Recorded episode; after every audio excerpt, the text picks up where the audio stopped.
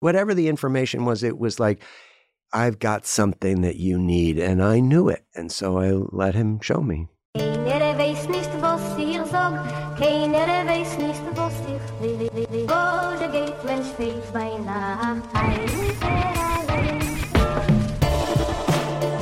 From the Jewish Food Society, I'm Amanda Dell, and this is Schmaltzy.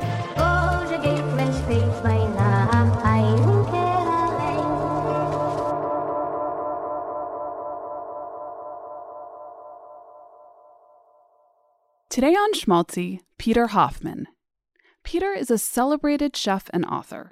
His renowned restaurants Savoy, Back 40, and Back 40 West put farm to table cooking on the map in NYC. The New York Times named him a locavore before the word existed. Peter's new memoir, What's Good, hit stores earlier this month. We'll hear Peter's original live story, and then he'll meet me in the studio to talk about the details. Here's Peter from the stage at our most recent Schmaltzy salon in Union Square.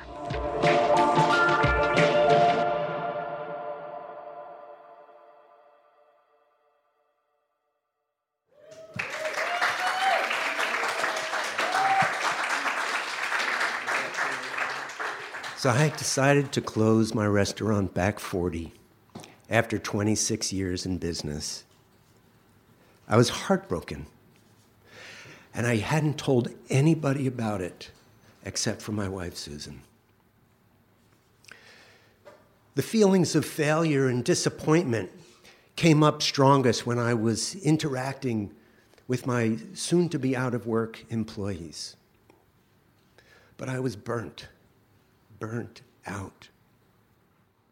But not so burnt out that I wasn't going to do my annual calçotada grilled leek festival at the restaurant. And not only one, but I was going to do two in the same week.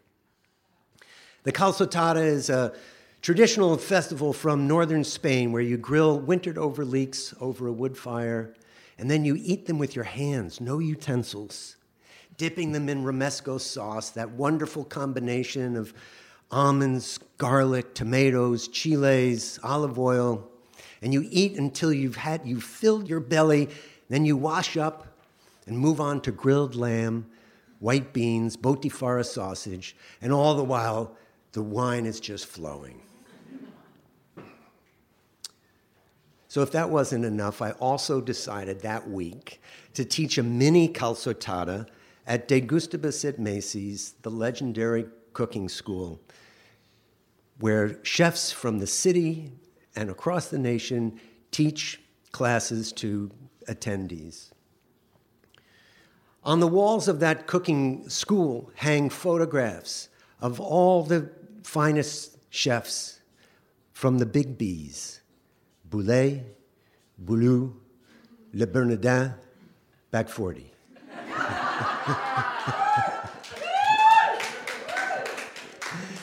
now, of course, many of those chefs have personal cooking assistants who mise out all their ingredients, pack it up so that they can cruise in, cool as a cucumber in a clean chef coat, and just begin to teach. I don't have one of those. I have Johnny. And at the moment, He's a hardworking green cook, and at the moment, he's on the line deep in service. It's chaos and disarray in the kitchen. The floor mats are torn and greasy. There's no sous chef to expedite. I'm not buying the juicer that the prep guy wants me to because I'm not investing in the restaurant any longer. And there's two lamb shoulders that need to be tied and trussed in order to be ready for the cooking class. And so I go into the back corner, go to the cutting board, look at the lamb, and all of a sudden I hear my dad saying to me, Can I make a suggestion?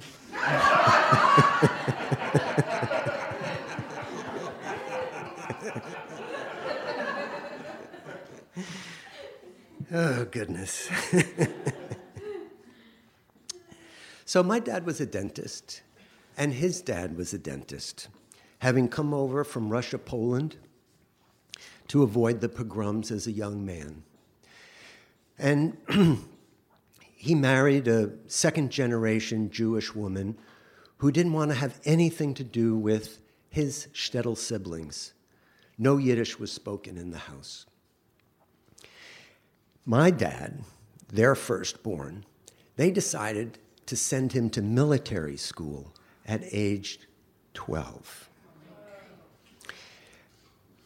The, the story was always that it was to make a man out of him. That's what my dad said. But I think it was actually to make an assimilated white man out of him. And so there he was, and he, um, but he came out of there isolated, hurt, but disciplined and driven.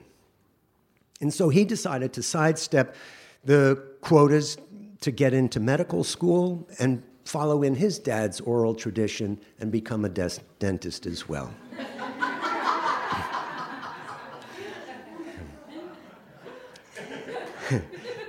After graduating, World War II was just breaking out, and he enlisted in the army and cut his teeth, getting infantrymen's teeth ready to be overseas because you can't shoot straight if you got a toothache. At the end of the war, he and my mom moved out to the suburbs, along with many other uh, of that generation, and he established a very successful dental practice, a sole practitioner, a skilled craftsman with a lot of technique and a lot of opinions. Now, how that came down to my sisters and me was that he would say to us, Let me show you the right way to do that. Or, You know what you should do? Which, of course, we found completely infuriating and infantilizing and found all different kinds of ways to push back. He even went so far once to tell my sister's boyfriend how to swim the crawl until he found out that the boyfriend was Connecticut's state freestyle champion.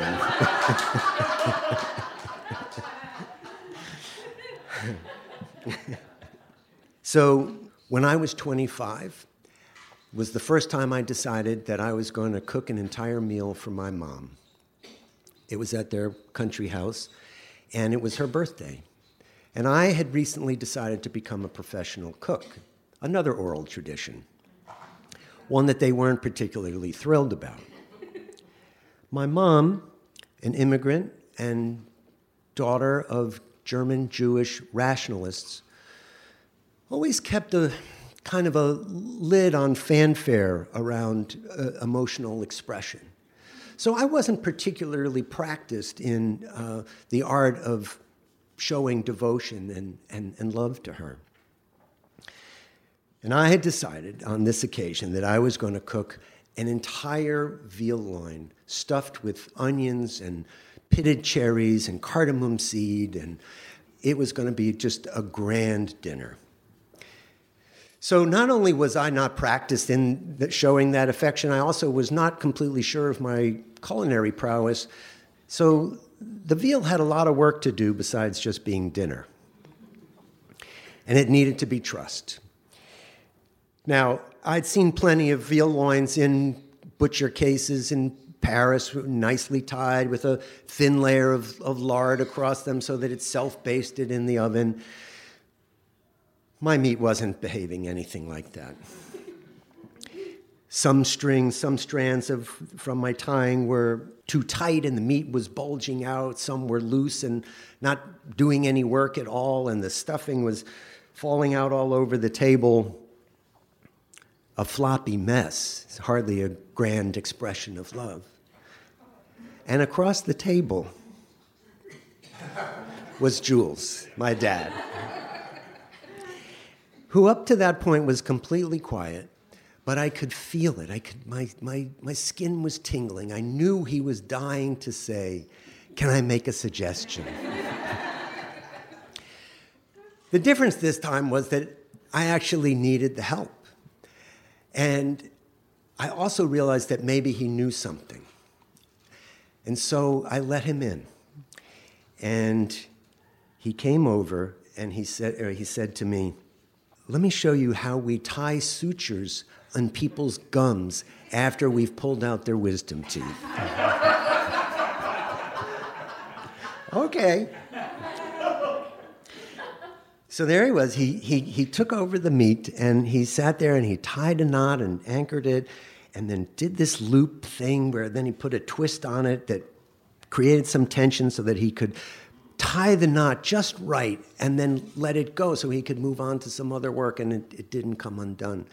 And I tried to do it and I couldn't quite figure it out, but he patiently and without any judgment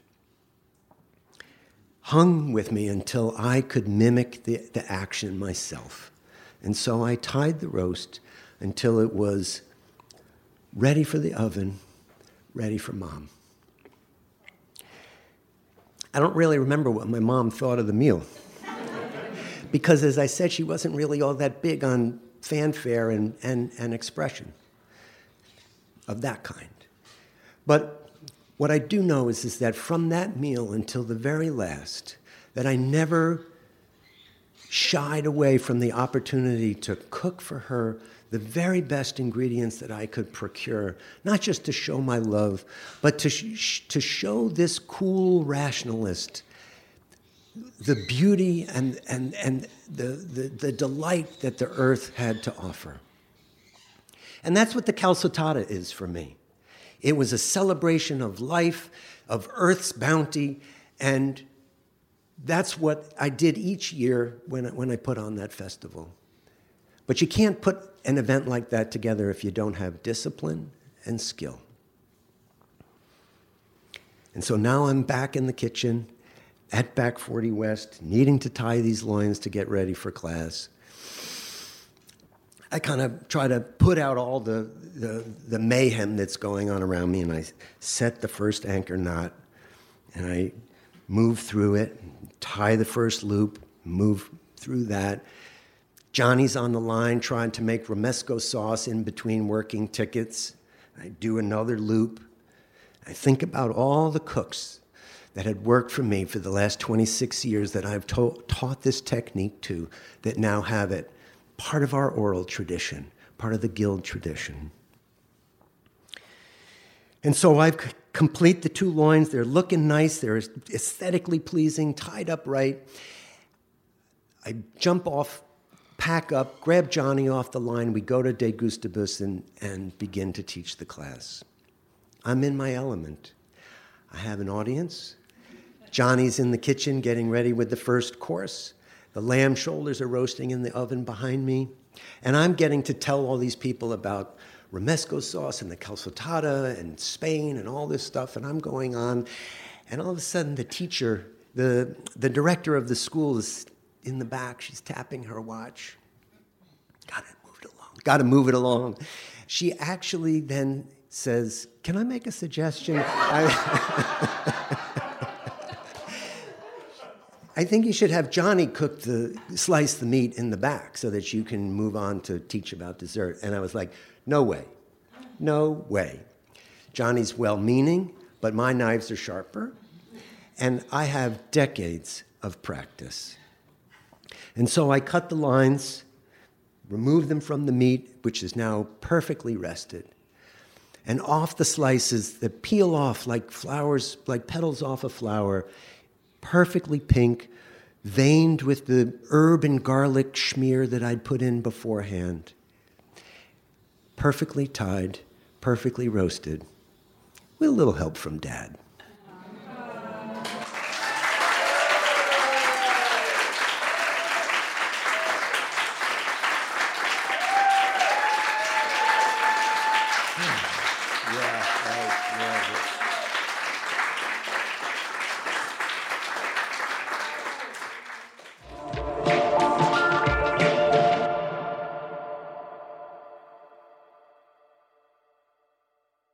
Hi, Peter.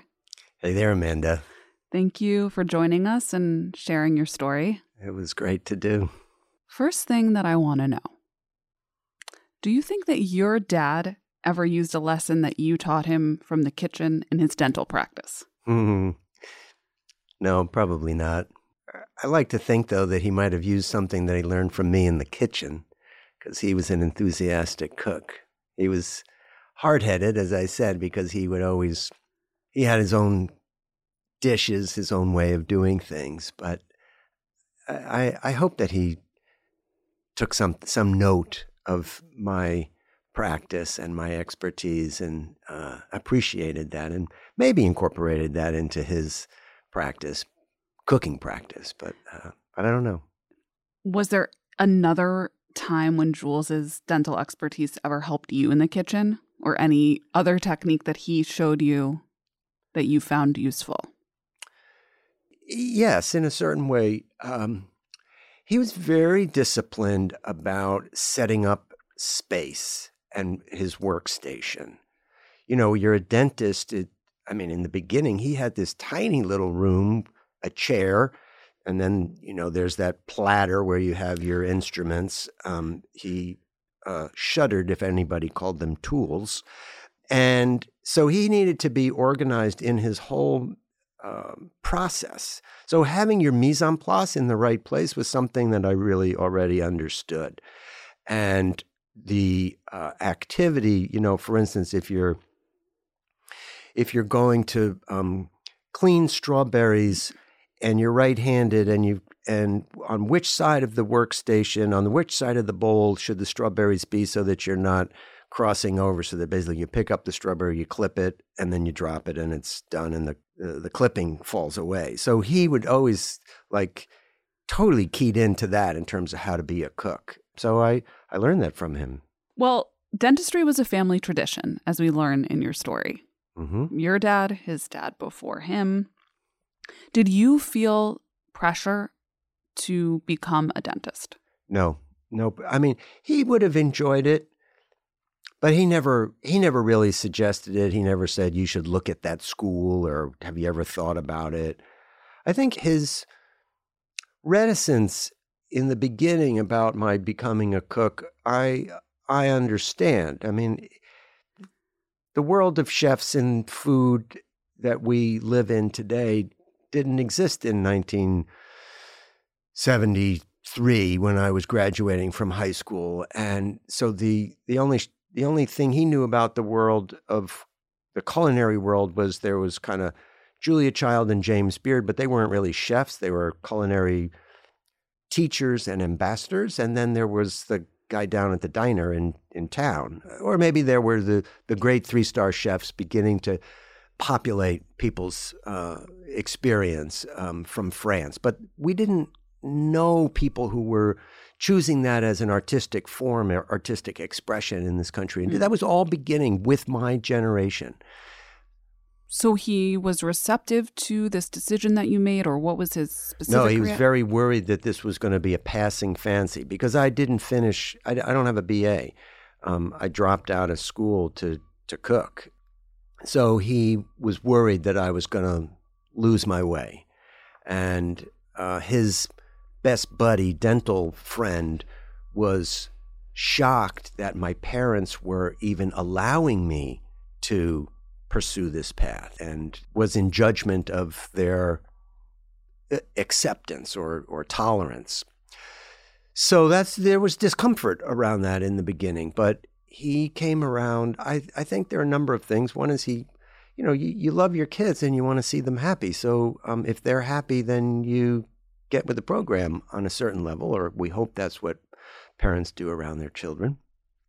Uh, that's our goal as I mean that's our work as parents is to support our kids. And when I had the opportunity to go to cooking school in Europe because I sort of got into this school with Madeleine Kamman, and it was a mm. an opportunity that arose quite out of the blue, but and I was intent on doing it, and I quit my job at the Quilted Giraffe. I gave two weeks' notice, and I packed up, and I was on my way to France, and my parents took me out for dinner, and my girlfriend to restaurant Leslie, which was this wonderful, very artisanal kind of restaurant on Cornelia Street and at dinner, they handed me a check for the cost of the tuition for the cooking school. So they got behind it. I'll say. Yep. I want to bring us back to that moment in your story where Jules offered his help to you when you were flailing, Mhm. preparing the roast Mhm. for your mom's birthday. Why do you think you were more receptive to taking his suggestion at that time than any other time? I don't know. I, as I said, I had a sense. First of all, I, I was drowning.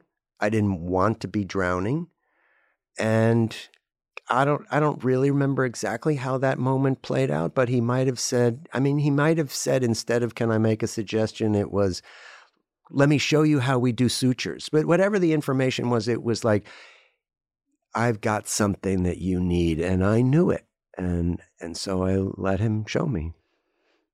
And do you think there was a change moving forward in your dynamic?